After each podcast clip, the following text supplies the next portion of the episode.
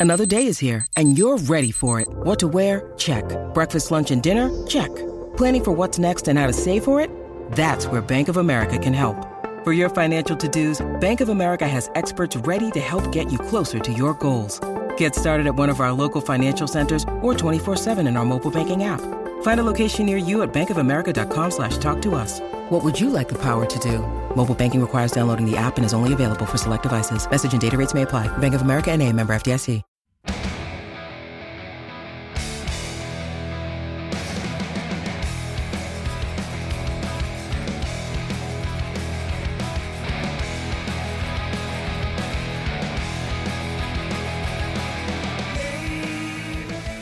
Gentlemen, boys and girls, welcome back to Basketball Conference, the ACC Football Podcast. My name's Joey Weaver. He is Mike McDaniel. Mike, week two is in the books.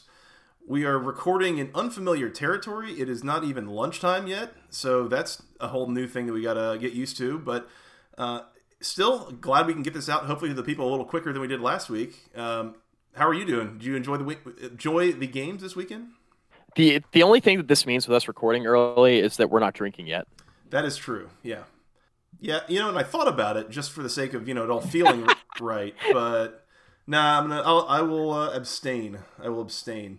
Um, Mike, we do need to talk about these week two games, and really the first thing that we need to talk talk about is, is we just need to have a quick little conversation that, um, in in the spirit of honesty and openness and truthfulness with our audience, our picks did not go very well this week. Um, we were a combined. Yeah. We were a combined two and ten against the spread, uh, two and three on totals. Not great. Things did not really shake out the way that we did, but that's also good because it means we have a lot to talk about here. Not a great day at the window yesterday, Joey. No. Not a great day at the window. Not the best. Not the best. No. Um, so we will uh, we will keep that in mind and we'll try to get better. But you know, keep that in mind yourself as you uh, decide whether you want to use our picks or fade them, as it were, uh, in the future. That is that is correct. I, I went into I went into yesterday, Joey, eight and three against the spread through two weeks of the college football season. I went a meager two and four yesterday, so it was not great. And both of those bets came from the Notre Dame game, ironically. So There you go. that was the only game where I picked winners. The other four bets that I placed were big fat losers, and we'll get into those. Yeah, we're, we'll we'll hit on those. Um, let's start here, Mike. We recorded our preview Wednesday night and posted Thursday morning, and as fate would have it, it was a few hours after we posted on Thursday morning. We found out that the UNC versus Charlotte game was being canceled. Uh, Charlotte had a COVID outbreak, so that was a whole game with picks and preview and breakdown and all that that we did. That never really came to fruition. So um, again, the uh, the beauty of on-demand audio and this whole platform that we uh, record on. Right. Yeah. So well, you know, hopefully UNC would have won that game, not completely ruin our weekend. Yeah, exactly. Yeah, I mean, hopefully one of those things that there, there would only ever be so much to talk about coming out of the game, anyways. So, Right. um, for what that's worth, UNC Charlotte canceled. We had seven other games in the conference this weekend that we do need to talk about. We'll start off with the headliner. It was the host of College Game Day, the number 17 Miami Hurricanes, 47. The number 18 Louisville Cardinals, 34. And Mike, I I struggle a little bit to really know what to take away from this game, mostly in, in, in because football is by its own nature a zero sum sport. Um, one team looking good means the other team looks bad, and you don't really know how much is you know column A versus column B. But Miami, needless to say, was the much better team all night, in part because they looked good, but also in part because Louisville, especially on defense, looked horrible. Horrendous. Like horrendous on defense. Yeah. Joey. Real bad. I think the simplest word I use to describe it is just disorganized. There were Yep. there were a number of cases where you're watching Louisville defensively, and it was like they didn't know who was covering who. They didn't know their assignments. They were failing to uh, set the edge or, or keep contain. I mean, just some weird things happening. Miami first two plays of the second half both go for 75 yard touchdowns on a horrifically blown coverage and a, a a, a play it was a run play, a handoff to Cam'Ron Harris, where Louisville's defense was so far out of position that he just he, he went 75 yards untouched. So good on Miami for being able to take advantage of these things. You know, 47 points is not something we've gotten used to seeing from Miami in some of these conference games. But at the same time, Louisville defensively, man, it was a nightmare all night. An absolute nightmare. Uh, quick aside, name that Cunningham. Uh, Well, it was Mikhail. Before that, it was Malik, and now I think it's Malik again. It is Malik again. Yeah. Uh, so we're referring, of course, to Louisville quarterback who's changed his name back to Malik. Mhm. So I, I he doesn't know what his first name is, and neither do we. So we're having a lot of trouble keeping up with that. I guess now we're back to Malik Cunningham. yeah. So want to get that out of the way, Joey. That's I mean, it's both. Neither. I don't really know. go ACC question mark. Yeah, something like that. Yeah. Anyway, um, back to the game. Yeah, uh, Louisville's defense really bad. I came away really impressed with Miami, Joey. hmm I did. Um, you score 47 points. Like you said, you know, we're not accustomed to seeing that out of Miami. And I- I want to give a lot of credit to Rhett Lashlee, number one, but D'Eriq King, number two, right? Because D'Eriq King, we knew that he would make a difference for Miami's offense. The question was, how big of a difference would he make? hmm um, he made some throws last night that I didn't think he could make. Right? Like, granted, there were Louisville defenders running all over the place. They had no idea. It was like chicken with their head cut off. Like disorganization is Yeah. putting it nicely. Um, guys running wide open. Uh, guys not filling run gaps on defense. Like the linebacking core was not very good for Louisville last night. Defensive line couldn't get pressure on D'Eriq King. Uh, Miami had a lot of success with those quick lateral passes, which is a strength of D'Eriq King's game, getting it out to the perimeter. Yep. Um, he can make those throws all day long. They had a lot of success there because Miami got their skill position players in space. The thing that was interesting early on is that Louisville, Louisville doesn't boast a lot of four and five star talent relative to Miami, right? So Yeah. early on, it was interesting to see like Louisville hanging in there. You know what I mean? And Mhm. like not totally getting blown out of the stadium and like making plays with their athletes who were not on on paper just nearly as good as Miami's, right? They were making Mhm. some plays early in the game. Uh, but talent certainly won out as the game went on. Like Yeah. the more you got Miami skill position players in space, the more you saw the talent disparity as the game went on, right? Like Miami's just got a better roster than Louisville at this point in time hmm our, our question coming into this game what was what would be more impactful miami's lack of a passing game which i think in hindsight we probably should have should not have given this as much thought as we did but miami's lack of a passing game and being as one dimensional as they were against uab versus louisville's defense right? Mhm. and like how how badly would Louisville's defense play um, relative to Miami being one dimensional, right? So that Yeah. was kind of like the the thing that we were watching in the preview. Yeah. Um, what bared out quickly was that Miami's just a lot better. like that's kind of what happened, right? Yeah. I mean, Cam'Ron Harris, nine carries, 134 yards. You mentioned that 75 yard touchdown run that accounted for a lot of that, but he was really good all night. Brevin Jordan, seven catches for 120 yards. Will Mallory, he ended up only having one catch for 17 yards. He had that one long pass catch called back um, that was going to set up Miami inside the Louisville five yard line. He had like a I don't know, it was 55 or 60 yard catch that got called back. Mhm. Uh, but he was really good. He was a he was a problem. He was really good blocking for Miami last night too, which probably won't be talked about much at all. Um, and then again, D'Eriq King, 18 of 30, 325 and three touchdowns. On the other side, I thought Louisville's offense looked pretty good, and and I think this is a good Miami defense, Joey. I really do. Mhm. Um, Cunningham throws for three touchdowns, 370 yards. Javion Hawkins, 27 carries for 164 yards and a touchdown. yeah. Tutu Atwell, another really nice game, eight catches for 114 and two scores. So like Louisville's offense is really good. Their defense is just so bad that they're going to have to score 40 points in almost every game to come out with better than like six wins. Like that's how bad that defense looked last night. But yeah. on the flip side, I think really, I think really highly of Miami. I think Miami's really good, Joey. So we'll I- have to see how that pans out. I still have my questions. I mean, I still saw some deep ball accuracy issues with the D'Eriq King and, and some things. I don't think that's a fully complete offense uh, at this point just yet. He looked really good in the passing game, and certainly if you look at the numbers, they look really good. But again, it's an issue of did Louisville really do a whole lot to make it tough for him? I mean, I don't know that D'Eriq King had to make more than a couple of tough throws all night um, that, that he actually did end up making. So um, I, I, I don't believe that Miami is a fully complete picture at this point, but at the same time, I mean, Cam'Ron Harris going nine carries for 134 yards. that ain't bad. That ain't bad. And and Now, and for what it's worth, too, I mean, part of the discussion coming in, and I don't know that we really specifically hit on this, but part of the discussion is Miami's talent versus Louisville's coaching. Like we, we saw last year what happened to the Louisville team as soon as they started getting some good coaching. Um, and Miami, for all their talent, for years, it's been a coaching issue.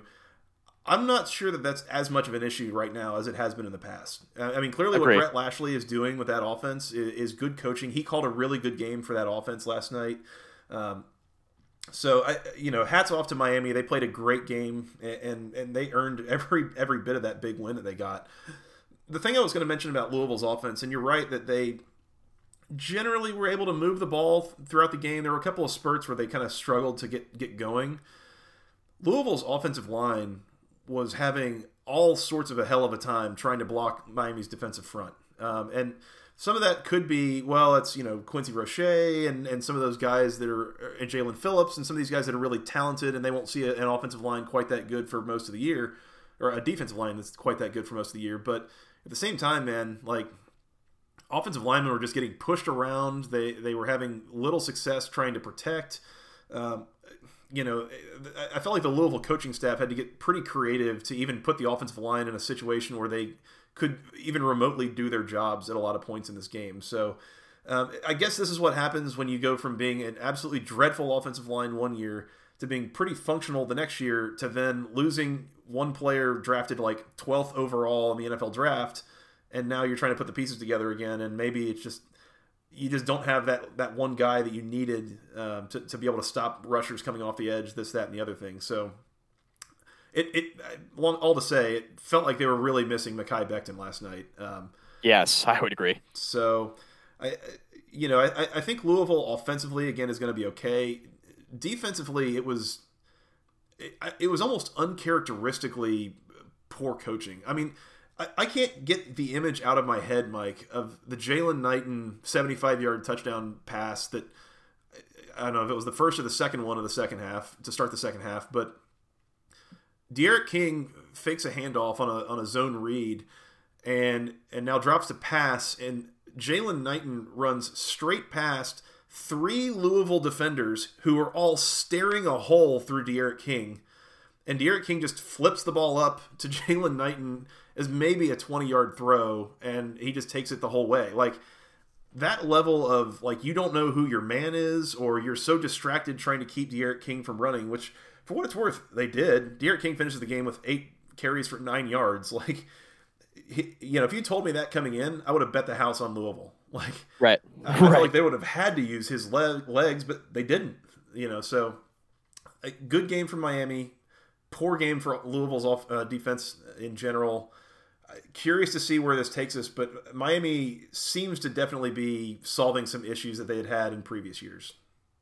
Yeah, um, hammer Miami next Saturday against Florida State. Yes. I, I mean, what's that number going to be? Like seventeen? I, I, I don't know. Um, it's going to be large. I mean, it would not surprise me if it was outside two scores. I mean, Florida State's not going to have Mike Norvell coaching either. Yeah. So take little, that for what it's worth. He's another got little COVID. tidbit that we got on Saturday. Uh, for, for those who haven't heard, Mike Norvell, Florida State's new head coach, uh, tested positive for COVID. Now he's in uh, in isolation and will not be coaching his team next week as they play their arch rival, the Miami Hurricanes. So yep. that probably didn't help anything. No, and everybody everybody getting mad saying, "Oh, uh, you know, the U is not back, etc." Like, yeah, agree. The U is not back, but like that's we can't dismiss them and say that they're not good because yeah. I think through two weeks, it's safe to say that they're solving some issues that they've had now for better part of the last five years, and now that you know they have a better defense and a more functional offense. So, I you know they're going to figure some stuff out here, and the real question, the real test for Miami is going to come when teams really take away the run. Mm-hmm. And then you force D'Eriq King to throw the ball deep down the field. That's yeah. going to be when we're going to answer a lot of questions about how good Miami is. Well, and I believe they get Clemson two weeks after the Florida State game. So mark that on your calendar because that's going to be a good one to yep. watch. Yep, for sure. Really We're going to learn a lot see, there. If you really want to see what Miami's offense is capable of here with D'Eriq King and Rhett Lashlee and all that, that's a good one to watch.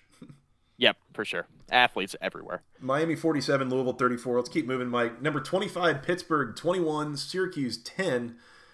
And once again, in terms of games that the final score is not really indicative of how close it was, uh, this one qualifies.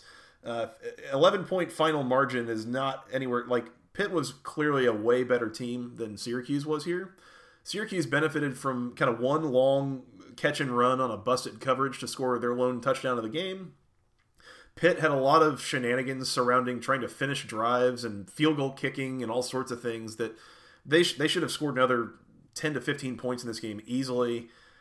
I I don't know if I'm really all that feeling great about Pittsburgh. They kind of feel like they are what they were last year, um, which is you know above average in the ACC, which is good. But I don't see Pitt taking the next step this year. It seems like a lot of the things that plagued them uh, in year one uh, with a new offensive coordinator under Mark Whipple still kind of plagued them in, in, year two. Kenny Pickett still kind of is the guy that he is. The defense is still excellent and, and, gives people a lot of problems.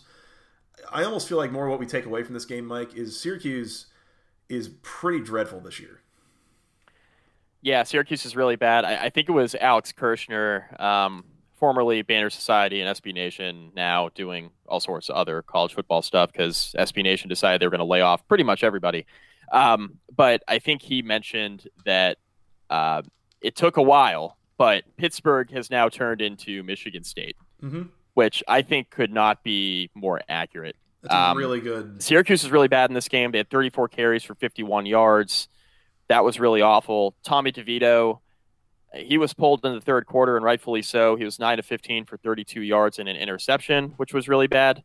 Uh, Rex Culpepper came in. He wasn't much better. He was 4 of 9 for 88 yards. Uh, but yeah, I mean, some special teams gaffes, some missed field goals for Pittsburgh. You talk about Pittsburgh having to score like 10 or 15 more points. That would have been really nice because if Pittsburgh had done that, they would have covered the spread. That's correct. Um, and they did they did not do that, Joey. Um, in fact, they only won by 11. I had Pitt minus 21, and I can't figure out if I should be more mad at Pittsburgh or myself for allowing that to happen. Um, that's something I'll be wrestling with here on this Sunday as I watch the NFL games. Yep. Um, Pittsburgh's running game, Joey, still bad as a team.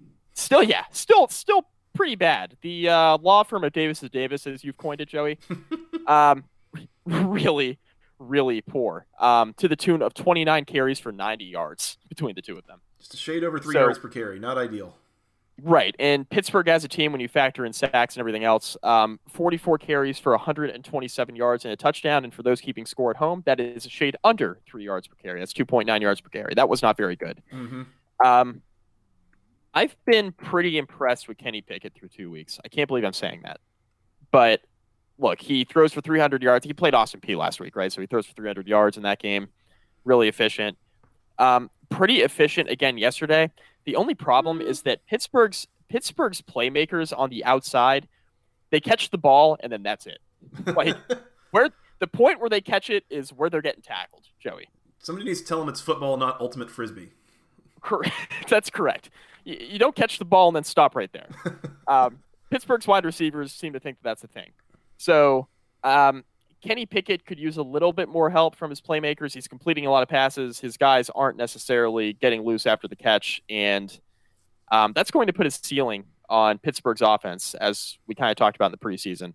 Overall, though, I, I, think we answer a lot more questions about how bad Syracuse is rather than how good Pittsburgh is. Um, Pittsburgh blows out Austin Peay last week. We didn't really learn anything. Um, they come into this game yesterday and they look kind of sloppy. Um, it, it, was very similar to Notre, the Notre Dame Duke game last week, where like there was no doubt that Notre Dame was going to win the game and that they had the better team, but they just kind of looked sloppy and there's some things that they could clean up. That's kind of how I feel about Pittsburgh after yesterday. Mm-hmm. I, I, I will say, give Syracuse's defense their credit because I think we're seeing through two weeks, like whatever their offense is and the issues that they have, and as little as as little help as they give the defense in terms of moving the ball and staying on the field and all that, Syracuse's defense is legit pretty decent. Like they cause some problems. They don't give up big plays. They're going to make you work your way down the field. They're going to, you know, send pressure into the backfield. Like they, they do some really good things defensively. Um, it's just that the offense, man. I mean, Tommy DeVito gets sacked seven times again in this game. like it, something has not been fixed there. Clearly, um, right. So Syracuse still has major issues offensively. I was going to point out, Mike, they uh, they scored their lone touchdown of the game in the first half on it was a, a nice 69 yard uh, pass, but really what that broke down to was like a 30 yard throw into complete blown coverage, like maybe one br- broken tackle, and then just a, a, long catch and run kind of situation. I think it was about 40 yards after the catch for Taj Harris. Um, that 69 yard play take that out. Syracuse ran another 57 plays for 102 yards. Not good.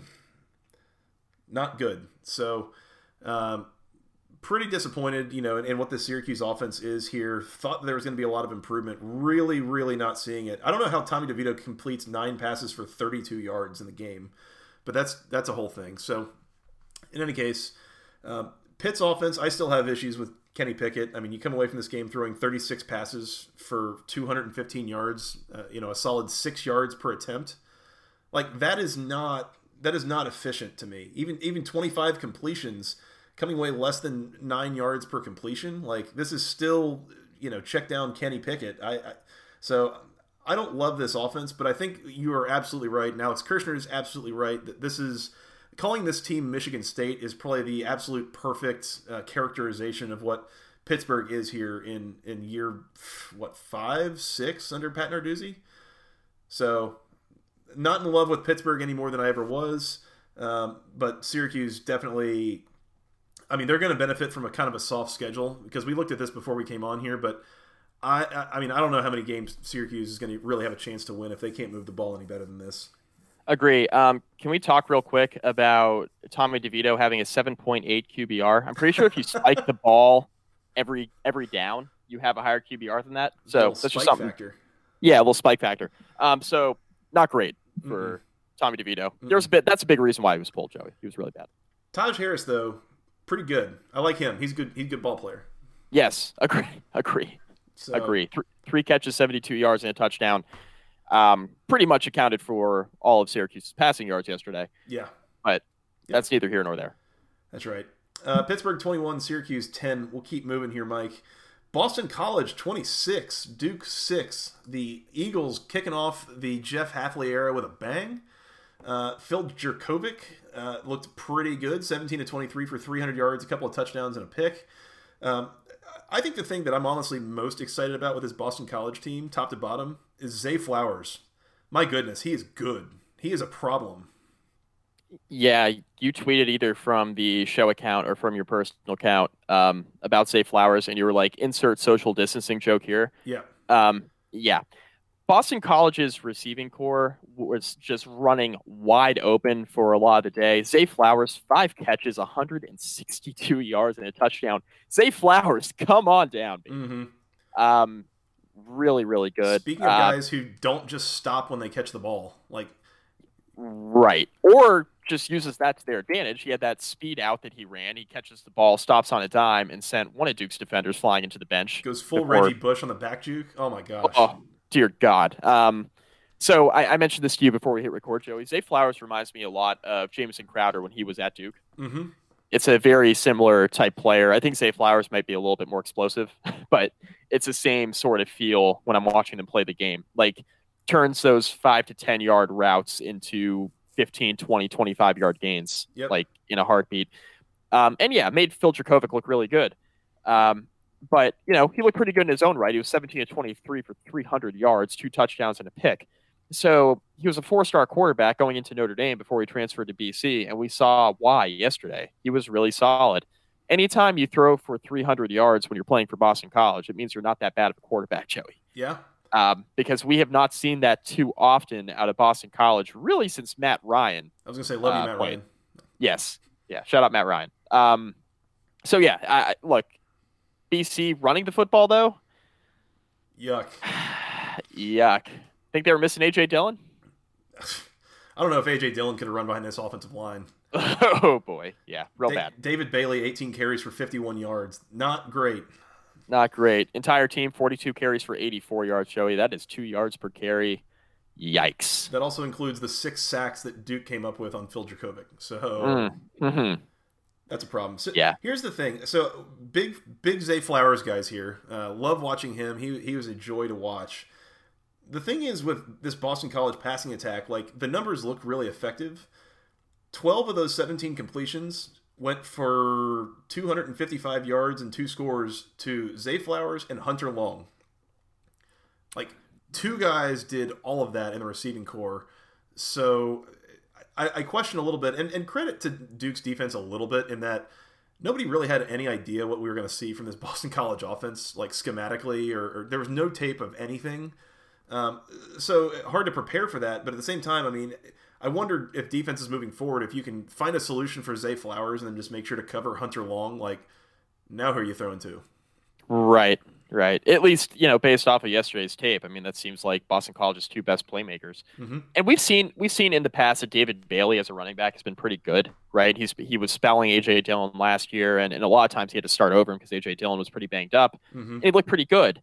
The issue is that BC's offensive line was bad. Mm-hmm. And Joey, the thing about Boston College too is like not a lot of people expected this offensive line to be bad. Like BC coming into the year looked like on paper it had a top five unit up front in the entire ACC, mm-hmm. and they look like a bottom five unit after yesterday, at least run blocking. Pass protection, I thought for the most part was okay, but Duke was still able to get after Phil Jurkovec, like like you mentioned, like he was sacked a number of times.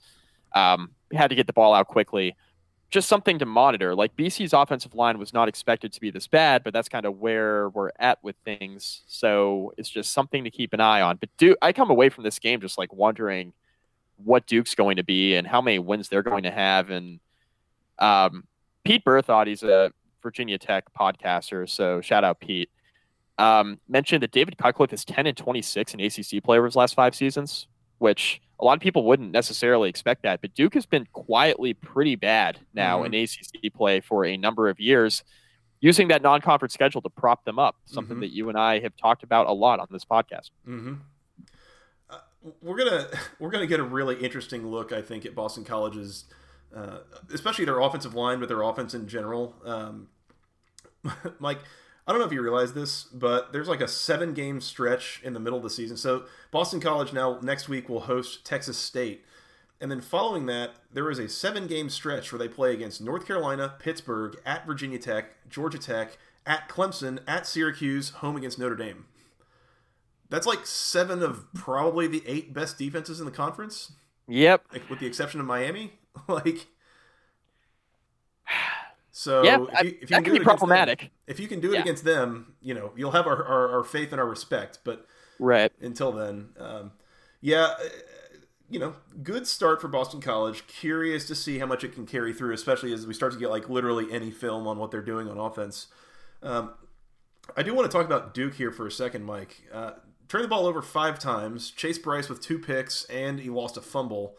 Um, that wasn't great. Um, Not great this Duke team, just in general, offensively, not not a good performance after they seemingly held their own last week against Notre Dame. This was not a good look against a decidedly average at best Boston College defense, I would say. Right, right. I mean, this isn't this isn't a traditional like Steve Addazio like defense, but Jeff Hafley made it look so as so yesterday because you know credit BC's defense for how they played, but mm-hmm. Duke's offense through two weeks has not been very good, Joey. I mean, even against Notre Dame, it, it was kind of ugly. So, well, it's clear too. I mean, as as the game wore on and, and they started digging themselves a bigger and bigger hole. I mean, it was seven to six at halftime, and then Boston College really started to pull away with a couple of huge plays in the in the second half. Um, I, I, think Duke had to get out of their game plan a little bit and throw it a little more than they wanted to. I mean, they were they were reasonably effective running the ball, but Chase Brice throwing 42 passes and coming away with 217 yards Yuck. Not yuck, great. yuck, yuck. Yeah, real bad actually. One of those picks that he threw was not what you expect to see from a, a grad transfer senior level quarterback. I mean, maybe we can kind of tell a little bit that he hasn't played that many live reps against good teams at Clemson, but I mean, eh, maybe it gets better. I, I, hope it gets better for Duke, but not not not a uh, not a great showing here in a lot of ways in this game. I felt like. Yeah, would, wouldn't count on it from Duke. I'm not too optimistic about how things are going to look for them the rest of the season. Yep. Boston College 26, Duke 6. Once again, the uh, Jeff Hafley era in Chestnut Hill gets off to a, a, good start. So good on you, Boston College. Good hire. Maybe. Yeah. Uh, last conference game, Mike. NC State 45, Wake 42. What a, a shootout game this was. Um, this went down to the wire. Uh, a lot of scoring, very back and forth. Um, interesting game to watch, to say the least. Uh, starting with the fact that NC State was going to come out with starting quarterback Devin Leary, who then proceeded to not play at all in favor of Bailey Hockman, who was the starter and the primary quarterback the entire game. He finishes 16 to 23 for 191, a touchdown and a pick. I mean, overall, NC State, I felt like moved the ball here pretty well. Just kind of a weird decision that Devin Leary previously announced as the starter, and now all of a sudden, game one, he's not starting. Yeah, this is fun. So David Hale from ESPN tweeted out last night, um, a couple minutes before 7:30. Word is that Devin Leary, who Dave Doeren has pronounced as the NC State starter all off season, was quote not the most ready end quote quarterback this week. So Hockman gets the start. Leary is active and available. Mm. Um, like you mentioned, Leary did not play a single snap. Bailey Hockman looked like Trevor Lawrence in the first quarter. Mm-hmm. Um, finishes 16 of 23 for 191 yards, touchdown, and an interception. Um, they will take that 100 times out of 100 if mm-hmm. that's the quarterback play they're going to get this year. They didn't have anything close to that last year yeah. at quarterback. Um, so shout out Bailey Hockman. Really nice performance there.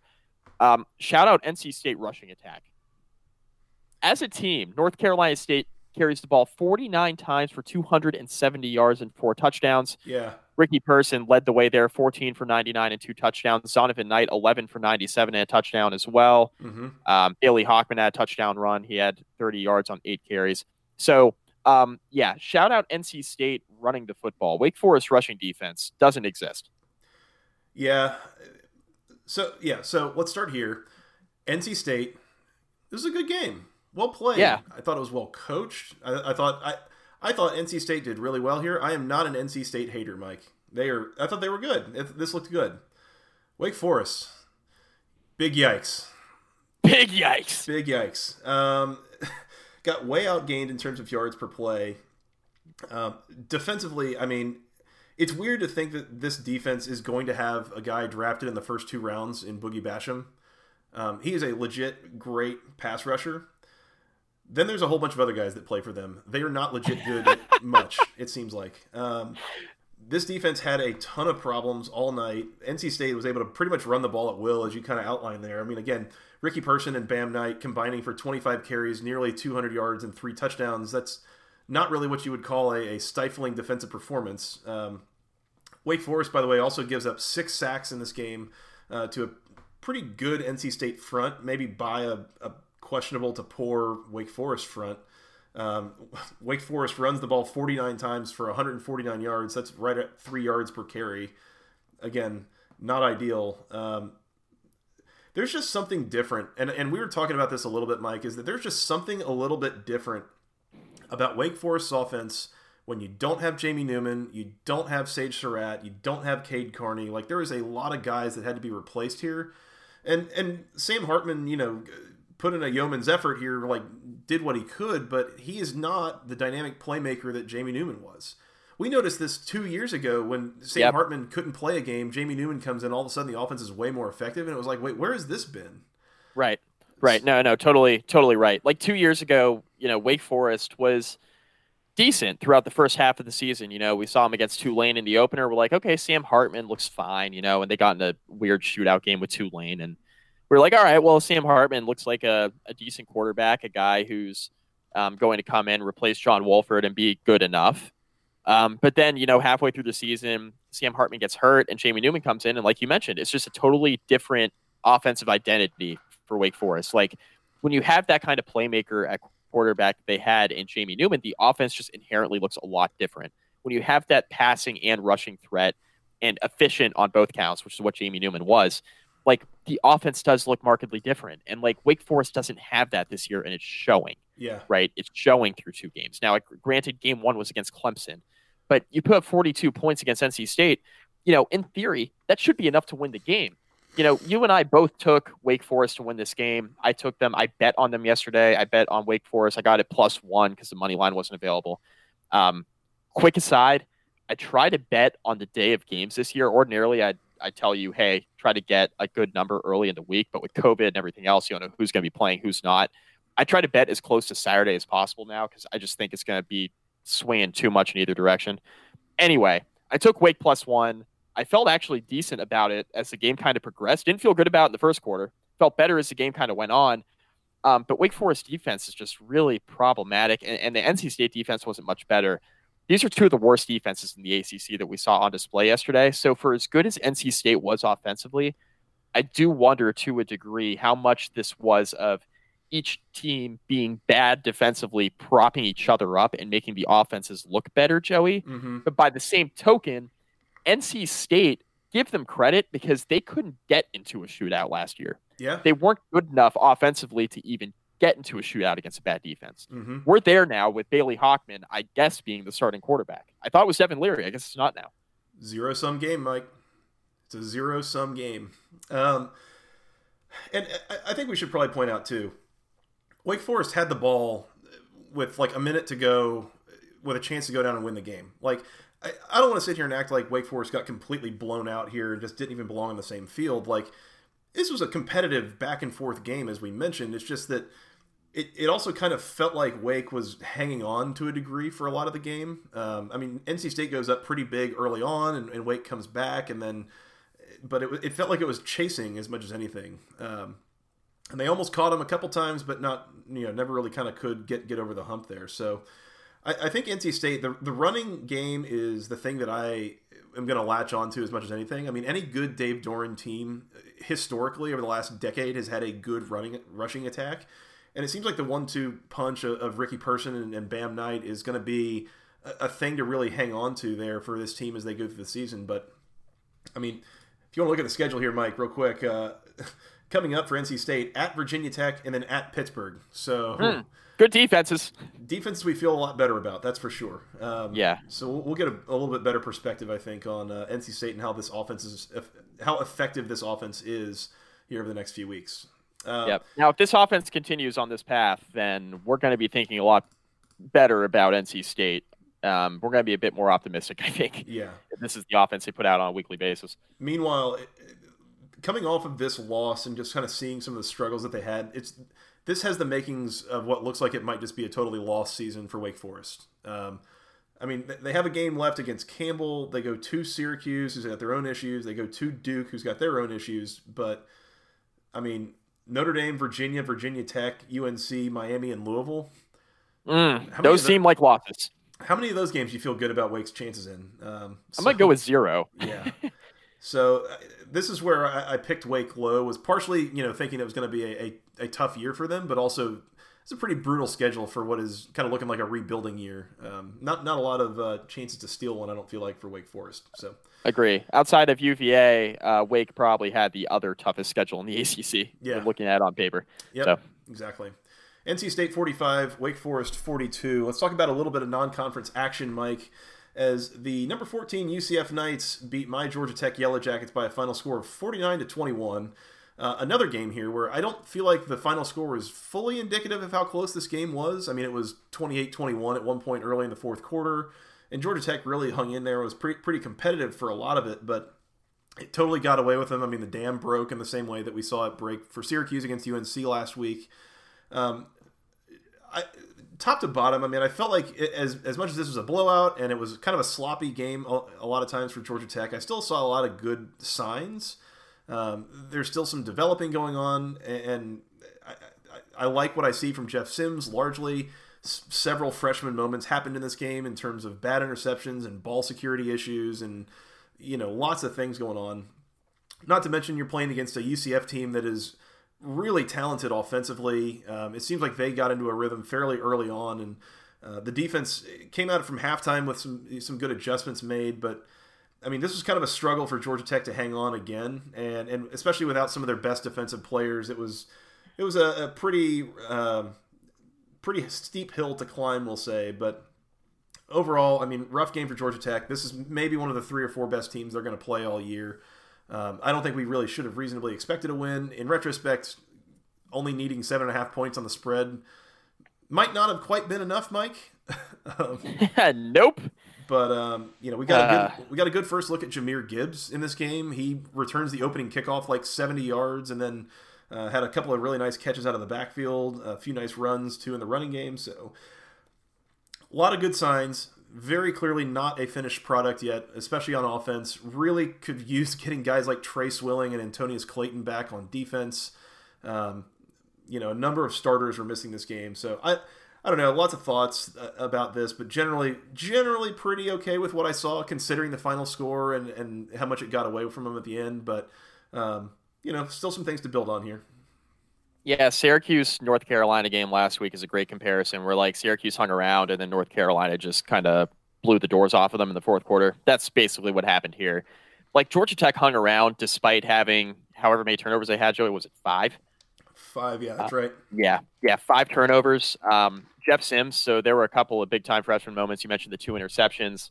He got away with that fumble that got overturned that UCF scored on that yeah. that didn't end up being a touchdown. He got away with that one.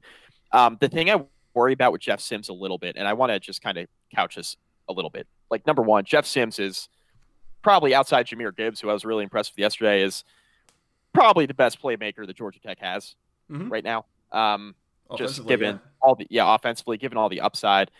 Uh, so really good player. Can't take him off the field. He's going to be really good for Georgia Tech for the years to come freshman moments, right? And it's not even the turnovers that bothered me; it was the hits that he was taking. Yeah, he got popped a couple times, Joey, mm-hmm. on plays that were easily avoidable. He needs to learn how to either slide or get out of bounds, just not take those hits.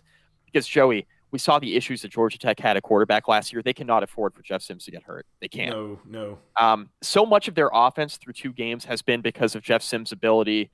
Uh, both in the running game and the passing game and to extend plays. Like if you take that element out, Georgia Tech is all of a sudden a two-win team again. You mm-hmm. cannot you cannot take him off the field. So he needs to do a better job of avoiding those hits, et cetera. That's something that I'm sure the coaching staff will work with him on. It's something that he needs to figure out. Otherwise, he's not going to last a full season. Like some of the hits he was taking yesterday made me concerned that he won't make it through October. Yeah. So he's I mean, um, his, his he's a 6'3", 215 frame. It's not like built to take that kind of punishment. Right. Um, reminds me of Hendon Hooker a little bit before Hend- I mean, a much more like athletic, faster Hendon Hooker before Hendon Hooker put a little bit more weight on his frame for Virginia Tech. Mm-hmm. Like tall and lanky, really athletic, pretty fast, can sling it all over the field. I mean, that's Jeff Sims, um, who was also a four-star quarterback. Yep. So, yeah. So like a lot of similarities there. Uh, but yeah, that's what concerns me about Jeff Sims. And then, like, he's got to clean up some of his mechanics. A lot of this is just being a freshman. He had a lot of throws high yesterday. He missed high over the middle of the field, mm-hmm. which at the pro level will absolutely kill you. At the college level, you can get away with it sometimes. Mm-hmm. Um, but he missed high in the middle of the field a lot. And a lot of those plays were on t- kind of like rollouts or kind of scramble type plays where he didn't set his feet. He's got to figure that out too because he's going to have some costly turnovers if he continues that trend. Um, but overall, like with Georgia Tech having all these defenders out of the game because of COVID and injury, et cetera, like they hung in there for a while. Dillon Gabriel for UCF was outstanding. I mean, he's just a really, really good player, and they got playmakers everywhere, and they're a really good team. So mm-hmm. the better team won in this game, but overall, I'm with you. I'm optimistic about what Georgia Tech will look like throughout the rest of the season as a result of what I've seen here in the first two weeks, even with a blowout loss yesterday. I think one of the more notable things for me in this game, watching Jeff Sims and his play, was last week against Florida State. He did not get rattled as the game went on, and even and made a couple mistakes. He did not retain his composure as well in this game. You, you no, know, I agree. As this game wore on, you started to see the the uh, you know a, a, couple of cracks in, in, the foundation there of you know him just from a mental standpoint and trying to make good decisions and keep his head in the game. So that's something to work on for sure. Um, I, I, thought it was really uh, comforting, you know, or, or, really good to see. He completes 18 passes to a whole slew of receivers. So they're getting a lot of different guys involved in the passing game. I think that's a good sign, something, you know, good to hang on to. The other good thing, somehow, with all the pressure and all the issues that they had on offense at times during this game, they come away with this game. Jeff Sims never got sacked once. That's that's a pretty good showing considering where this offensive line was a year ago and, and you know some of the talent that UCF had coming at them. So that's a good sign. I felt like so there's there are some positives here. Um, defensively, they had a ton of issues with uh, UCF's receiving corps in particular. I mean, Marlon Williams caused a lot of issues. Ten catches for 154 yards and two scores. Some of it was was size and physicality. Some of it you could maybe chalk up to some questionable officiating and what what was being called and not called at times. Um, Part of it, though, that was really kind of concerning for me was seeing the occasional, again, blown coverages and defensive breakdowns. That was something that was really kind of a theme in a lot of games across the ACC this weekend. And something that Georgia Tech, I felt like, has done pretty well of, at avoiding since Geoff Collins took over and, and Andrew Thacker has been running that defense. But uh, there were some blown coverages and there were some kind of missed assignments in this game defensively, like we've not really gotten used to seeing. And I think some of that you could probably chalk up to UCF's tempo. Uh, they run really quick and uh, you know, kind of trying to get organized, make sure everyone's running the same play can can be a challenge when when you're not used to that. But you know, got to make sure that the defense is more organized and that guys are on the same page there because that can get really messy and cause a lot of problems as soon as it, as it doesn't work out that way. Yeah, no, I totally agree with that assessment. I mean, I think overall, like you mentioned, that you took Georgia Tech and the over this year for two and a half wins. I think coming away, you have to feel pretty good about that still, even with this loss to UCF. I mean, I think there's too many positives through the first two weeks to take away from Georgia Tech's play to not feel optimistic about that. I mean, they, they've just been playing too well. All I'll say, Mike, is I really, really hope we're having the same conversation about that optimism on the win total when we recap the Syracuse game next week. Mm-hmm. Because if they find a way to lose to Syracuse, now then all problems. bets are off. Yeah, now we got problems. All bets are off. Yeah. Um, but again, I mean, some of these teams we've talked about, they have games left at Syracuse. Uh, later in October, they're at Boston College. Uh, later on, you know, the last two games they play are home against Duke and at NC State. None of those teams we have a lot of real good confidence in right now. So again, a chance for Georgia Tech to kind of pull it all together and make some noise this year in the ACC potentially. It's opportunities there. Yeah, at least get over two and a half so you can win some money. That's right. Exactly. That's all I need. I just need three, and then we're good. Yeah. So, um, that's I think that's all I got on this game. I mean, I, will drop in here too, just just for the sake of uh, being complete and, and and really kind of giving my full assessment. A special teams at Georgia Tech, something that we need to talk about at some point because you know, for a coaching staff that says that they spend a lot, like an inordinate amount of effort in practice and such on special teams, Georgia Tech special teams are an absolute adventure in the worst ways a lot of times. Um, multiple, you know, again, had another kick blocked this week. Uh, some of the coverage stuff on kickoffs and punts has been a mess. So I, I still have a lot of issues with that, A. And then B, I don't know why Georgia Tech agreed to let AAC officials come referee this game, but my goodness, like it was it was turning into like a fan revolt kind of situation in, at the stadium because of some pretty horrific missed calls or, or just general bad calls. Um, I won't go any further into that. I, that's not the reason Georgia Tech lost this game. It's just a, a note of kind of the game watching experience got really irritating from that standpoint. Yeah, I mean, when you're irritated about the stupid turnovers and then you see some tough calls go against you on top of that as a fan it's hard not to be frustrated with it. Yeah. so i get that. Can't get catch that. a break like at all. So uh, ucf 49 georgia tech 21 uh, two more games mike. And by the way this is this is the end of games where the acc team gave up points. So a couple of shutouts here. Uh, your notre dame fighting irish number seven in the country scored 52 points. South florida scored none. Uh, notre dame took care of business making sure that they covered and went over at the end um, scored on a fourth down late in the fourth quarter, but otherwise, I mean, Ian Book with three touchdown runs, which is kind of a strange thing I never thought I'd be saying. Um, but Notre Dame just top to bottom had no problems in this game. South Florida not that good. Game one under Jeff Scott. I mean, I don't know how much to say here, Mike. Yeah, Jeff Scott said that this game felt like uh, South Florida was playing Clemson, except in gold helmets. so that's how he felt about that. Oh, what does he know about Clemson? Clemson? Yeah, what the hell does he know? It's not like he's coached there or something. um, so that was, yeah, just totally outmatched. Um, real quick, uh, there's not a lot to hit on in this game. Like Notre Dame's rushing attack looked really good. Ian Book looked good, efficient through the air, good on the ground, etc.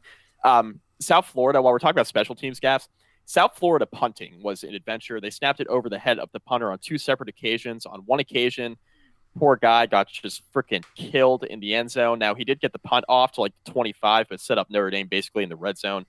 And then another play later, like in the third quarter, punt goes over the uh, the snap goes over the head of the punter again. He goes and chases after it, and he tries to get the punt off. And Notre Dame had three defenders there that time, so it got blocked. And they just kind of rolled on in the end zone. Mm-hmm. It was just like it was a block party. It was a touchdown party there were actually fans in the stands in South Bend. Notre Dame's one of the the few stadiums in the ACC that has fans in the stands at this point. So they were having a big party um, in the stadium yesterday. It was just uh, the better team won and made it look not competitive, which is good considering what we saw out of Duke yesterday against Boston College and kind of Duke you know, made Notre Dame look lethargic last week in South Bend. Gave you some questions about Notre Dame. Notre Dame comes out this week, blows the doors off South Florida. It was a name your score game. They score on fourth and five. uh, fourth and goal from the five with like two minutes to go to push the game over.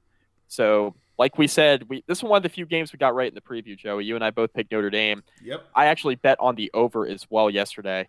And we both said in the preview Notre Dame might have to do most of the scoring, if not all the scoring, to get over 48 themselves. And that's what they did. It just took until the fourth quarter because all the starters were pulled, etc. Yeah.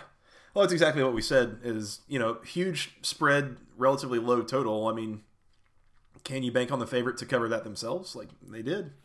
Yeah, they did barely, but they did. Yeah, it was thirty-five nothing at halftime. If you're wondering how close it ever was, but in any case, uh, fifty-two nothing. Notre Dame wins over South Florida, and then Mike Clemson forty-nine, the Citadel zero. Um, Clemson and and Dabo Swinney really dancing with the devil, not covering these point spreads in blowout games.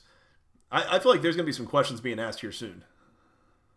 yeah, there are. Um, Clemson was shut out in the first half for the first time since they Second played. half. I think it was or second half. I'm sorry, for the first time since uh, they played Georgia Southern, like in 2016, I think it was. Jeez. So that was another blowout game, obviously. Um, okay, so let's talk about pros and cons of this game. Uh, pros: Clemson's starters are really good. Mm-hmm. Cons: the backups look a little rusty. Or Um, freshman-y. Yeah, a little freshman-y. So let's talk about that for a moment. Oh, uh, Trevor Lawrence, eight of nine, 168 yards, three touchdowns through the air. Also had touchdown on the ground. He had four touchdowns to one incompletion by himself. Is that good? That's not that's not bad, Joey. it's not bad. Um, also, Clemson up 49 to nothing. They were 49 and a half point favorites. And to kind of circle back to your point that you initially made, uh, where they're going to be making a lot of people really mad on a number of levels. Number one, Mhm. they ha- needed a half a point in 30 minutes of gameplay in the second half to cover, Just and they didn't goal. do so. Just a field goal. They couldn't even get a field goal. So if you had Clemson minus 49 and a half, I am really sorry. Um, we're probably going to be uncovering those bodies at some point today, unfortunately. And then on top of that, Joey, Dabo Swinney, and this is unfortunate for those Clemson minus 49 and a half betters. Dabo Swinney actually told the officials at halftime, "Hey, go tell the Citadel that we'll do 10 minute ga- 10 minute gameplay in the second half running clock," which is important because, like we mentioned uh, in the Pittsburgh Austin Peay recap, if Pittsburgh and Austin Peay had played a full 60 minute game, there would have been action for everybody involved. The problem is that if you don't play 55 minutes of game action, that bet gets canceled in Vegas. Mm-hmm. So for those Clemson minus 49 and a half betters, you probably would have been real mad about that at the beginning of the half when the Citadel said, no, we'll play full 15 minute quarters. You would have been taking that at the end with that bet getting canceled because Clemson didn't score a half a point in the second half. The Citadel elects to play the full 15 minute quarters for third quarter and the fourth quarter so the bet doesn't get canceled in Vegas. Mm-hmm. And all those Clemson minus 49 and a half ticket holders are losers today, Joey. Mm-hmm. Yeah. So, you know, if you, if you, if you hear something here in a few weeks about a Clemson point shaving scandal, um, we can have that conversation. Yes. Um, the other thing I was going to mention about this game, and I mean, this is the minutia of all minutia to talk about with Clemson, but backup quarterback DJ Uiagalelei. I don't know. Good how call. I don't know how we're pronouncing that, but let's just go with that. Close. Um, not like not ideal. Um, uh, lost a fumble there uh, early in the second half as he took over. I, you mentioned the backups not looking super sharp for Clemson. That's kind of part of it. Is that they have two like all-world quarterbacks pr- backing up their all-world starter, and I'm not so sure that either of them looked all that particularly good in this game. Um, again, Ungalele with uh, kind of some ball security issues, and then Tyson Foman um, one for five Nice. for negative one yard. Uh, that's not great either. So something just to keep an eye on. That just because they've recruited a couple of all-world quarterbacks, next year when there's no Trevor Lawrence anymore, I don't know that they're necessarily just fully set. We'll have to keep an eye on that. Man, trying to pronounce the Clemson backup quarterbacks is something that we're going to have to learn here soon. Dabo's just trolling all of us on everything at this point. Yes. Clemson wins by a lot. 49 nothing. Uh, Mike, you want to give out some awards? Let's do it. All right. So we had some trouble actually coming up with a singular Go ACC moment of the week. We and did. a singular Brian VanGorder Memorial You Tried Award. So we're gonna do some a, a, something a little different, some collective stuff. Um, the Yes. Go ACC moment of the week goes to a, a collective set of uh, special teams gaffes. Um, Georgia Tech has another kick blocked. Pittsburgh misses two field goals and drops the snap on a third one. And USF and their punter getting just annihilated, sent into a different dimension in the end zone against Notre Dame. Special teams this week in ACC games, not really fully buttoned up and, and well done at all. and hasn't really been all that good special teams in the ACC throughout the first two weeks of the season. Not Yeah. for everybody, of course, but for some of these teams. Yeah, So, you know, a few teams have yet to play Joey. So what could possibly go wrong? That's right. That's right. Well, and, and worth mentioning too, there was the question asked when they see, you know, oh, bad punts and bad kicks and all this stuff going on. What were the specialists doing those six months that they were sitting at home? You can still, you don't need your team to practice place kicking and punting. Like, get the net out in the backyard and try to elevate the ball a little bit. Come on, son. Anyways, Yeah, uh, they were playing a lot of Fortnite and Madden and Call of Duty and not kicking. Among Us apparently is another game the kids are playing these days. Among Us, yes, that's correct. What do I know about that? Uh, so go ACC to just general special teams moments across the conference. Uh, and then the Brian VanGorder Memorial You Tried Award goes to most of the conference trying to cover receivers. Uh, Zay Flowers with his casual 25 yards of separation against the Duke defense. Uh, Georgia Tech blowing coverages against UCF. Louisville struggling to cover all five receivers at, at, at one time against Miami. It was an exercise in futility for some of these secondaries, Mike. How silly for me to think mid afternoon yesterday as I'm watching the Boston College Duke game and I see Boston College running all over the field and Duke being like real bad. And I'm just thinking in my head, like, could this defense get any worse in the ACC today? And then we watched three defenses that were worse in the Mhm. nightcap, Mm-hmm. right? We watched Louisville's defense basically not even get off the bus. We watched Wake Forest and NC State basically just take turns going up and down the field on each other. Um, defenses are real bad. Mm-hmm. Yeah, definitely leaving something to be desired in a number of these places. So, uh, good on you. Just secondaries at large. You tried. Uh, went okay. We'll try again next Yeah. week. Not too bad. Mike, you got a team of the week? I do. Miami Hurricanes. Hard not to pick Miami. There, there are a few actually decent candidates uh, this week. La- last week, you and I were both saying, okay, Georgia Tech over Florida State because we were thinking Georgia Tech was going to be really bad this year. Yeah. Um, but this week it's a little bit more difficult because there are a few teams that kind of jumped up and won games that we weren't necessarily expecting them to. Yep. Um, but my team of the week's Miami for how they look start to finish, offensively, defensively, against a really good Louisville offense. I thought Miami's defense held their own for the most part um, against M. Cunningham because he's still trying to figure out his own name. Name that Cunningham. yeah. Yeah, name that Cunningham. Uh, yeah, so my team of the week's Miami. Really impressive performance, top to bottom. I, I think that's a good pick, and that's a team, honestly, that in most weeks I would pick. Um, so shout out Cam. I don't hate Miami this week. I thought they played really well. I'm going to pick another team just for the sake of, of kind of including others in the positivity. I'm going to go with NC State. Breaking a six game conference losing streak, um, coming off of a, a tough off season, kind of coming out with a different quarterback than expected, all that stuff. It- I mean, throw all the other context out. I don't care it was against Wake. I don't care that it was a close win, all that. You know, it might be the only game they win all year. Who knows? But broke the losing streak, got a win in a game we didn't think that they would. Proved that they were correct as you know, correctly picked as the favorite. So NC State, my team of the week. Good on you, Wolfpack. Well done. I'm not a hater, I promise.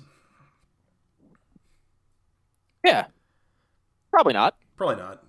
The uh, the honorable mention here for me is Boston College as well. Starting off the Oh, yeah. Jeff Hafley era with a uh, again a, in a big way. So good job. Uh, player of the week, Mike. Who you got? I'm stay consistent. Uh, D'Eriq King, 18 of 30, 325, three touchdowns. Gonna just hang with my Miami pick. You want to mention honorable mentions? So Phil Jurkovec, first start in Boston College, 17 to 23, 300 yards, two touchdowns. He's my honorable mention, Joey. Uh, I'm going to stick with Boston College as mine. I'm going to take Zay Flowers. Yeah, Man, I like it. Huge game. He caused Duke all sorts of issues, and, and really was the thing that made the whole Boston College offensive engine run that you know this week. So uh, I will take him.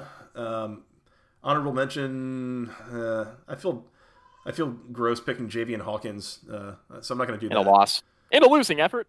Yeah, maybe Brevin Jordan. Yeah, real mean- nice game. Speaking of guys that weren't really getting covered, but he made the most of it. Oh. Yeah, I'll say. He's a problem. Um, so yeah. All right, good stuff, Mike. That's all I got on week two. Anything else? I think we're good, man. That was a uh, a fun week of football. I'm really looking forward to week three in the ACC, with in week four for rest of college football. Yeah. Um, we get the SEC back next week, which look, I know ACC is God's conference and everything, Mm-hmm. but um, the SEC, I'm I'm looking forward to seeing some of those games next Saturday. So that'll be fun. Yeah, it- it'll be better for football watching. Also, the Big Twelve makes their return after like just randomly taking a week off. I guess. I don't know Yes. where that went. Yeah. Oh, Oklahoma State kind of took a week off. They, they were the only team I think that played out of the Big 12 yesterday, and they basically took a week off and damn near lost to Tulsa, which They uh, they they took the opportunity to uh, make an ass of themselves in front of the entire rest of the conference, which is great. So right, yeah. So shout ugly. out to Desmond Howard again, thinking that Oklahoma State's going to take down Clemson in the playoff. I mean, stranger things have happened, I suppose, but I I'm not betting on that. Put it that way. Yes, uh, you know, in in his defense, I'm sure he was expecting Oklahoma State to not struggle with Tulsa yesterday. So Mhm. I'm sure that's a pick that he'd like to have back at this point in time. No kidding. Yeah, interesting lineup next week. We're going to come back and talk about week three in the ACC. Uh, we're going to have Louisville at Pittsburgh, uh, Florida State at Miami, uh, Virginia Tech and Virginia get their seasons underway at long last. We back, baby. We back. We are back. Um, so, yeah, stay with us, come back, and uh, we will preview those games here in a few days. In the meantime, y'all can find us on Twitter. I am at FTRS Joey. He is at Mike McDaniel VT, and together we're at BC Podcast ACC. Y'all can send us an email with your questions, comments, concerns to the longest email address known to man, basketballconferencepodcast at gmail.com. Nailed it. Thank you. Uh, you can find us on iTunes, Google Podcasts, Spotify, Stitcher, Breaker, the Overcast app, all those good places, uh, wherever you can find podcasts. And uh, Mike, you want to tell where they can find us on the social medias? Uh, yeah, Facebook, facebook.com slash basketball conference rate review. Find all of our podcasts there, Joey. Please do, please do. Appreciate those who have. Uh, Mike, that's all I got. Anything else? On to week three in the ACC, Joey. On to week three. You want to come back and preview those games? I do, man, because Virginia Tech is back. That's They're right. back. Yeah, at home, under the lights.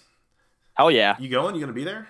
Nah, no media as far as we know. So probably hmm. not. Well, if you can't get the free pass, you're certainly not buying one. So That's correct. Yeah, because Tech's not letting any fans in the stands, unfortunately. So there you go. Well, it is what it is for these these days. But in any Yep. case, all right, Mike. Well, we will talk then. Yep. All right. Well, until next time, for Mr. Mike McDaniel, I am Joey Weaver. Thank you guys so much for listening. We'll talk to you again soon. And until then, go ACC. Oh, yeah!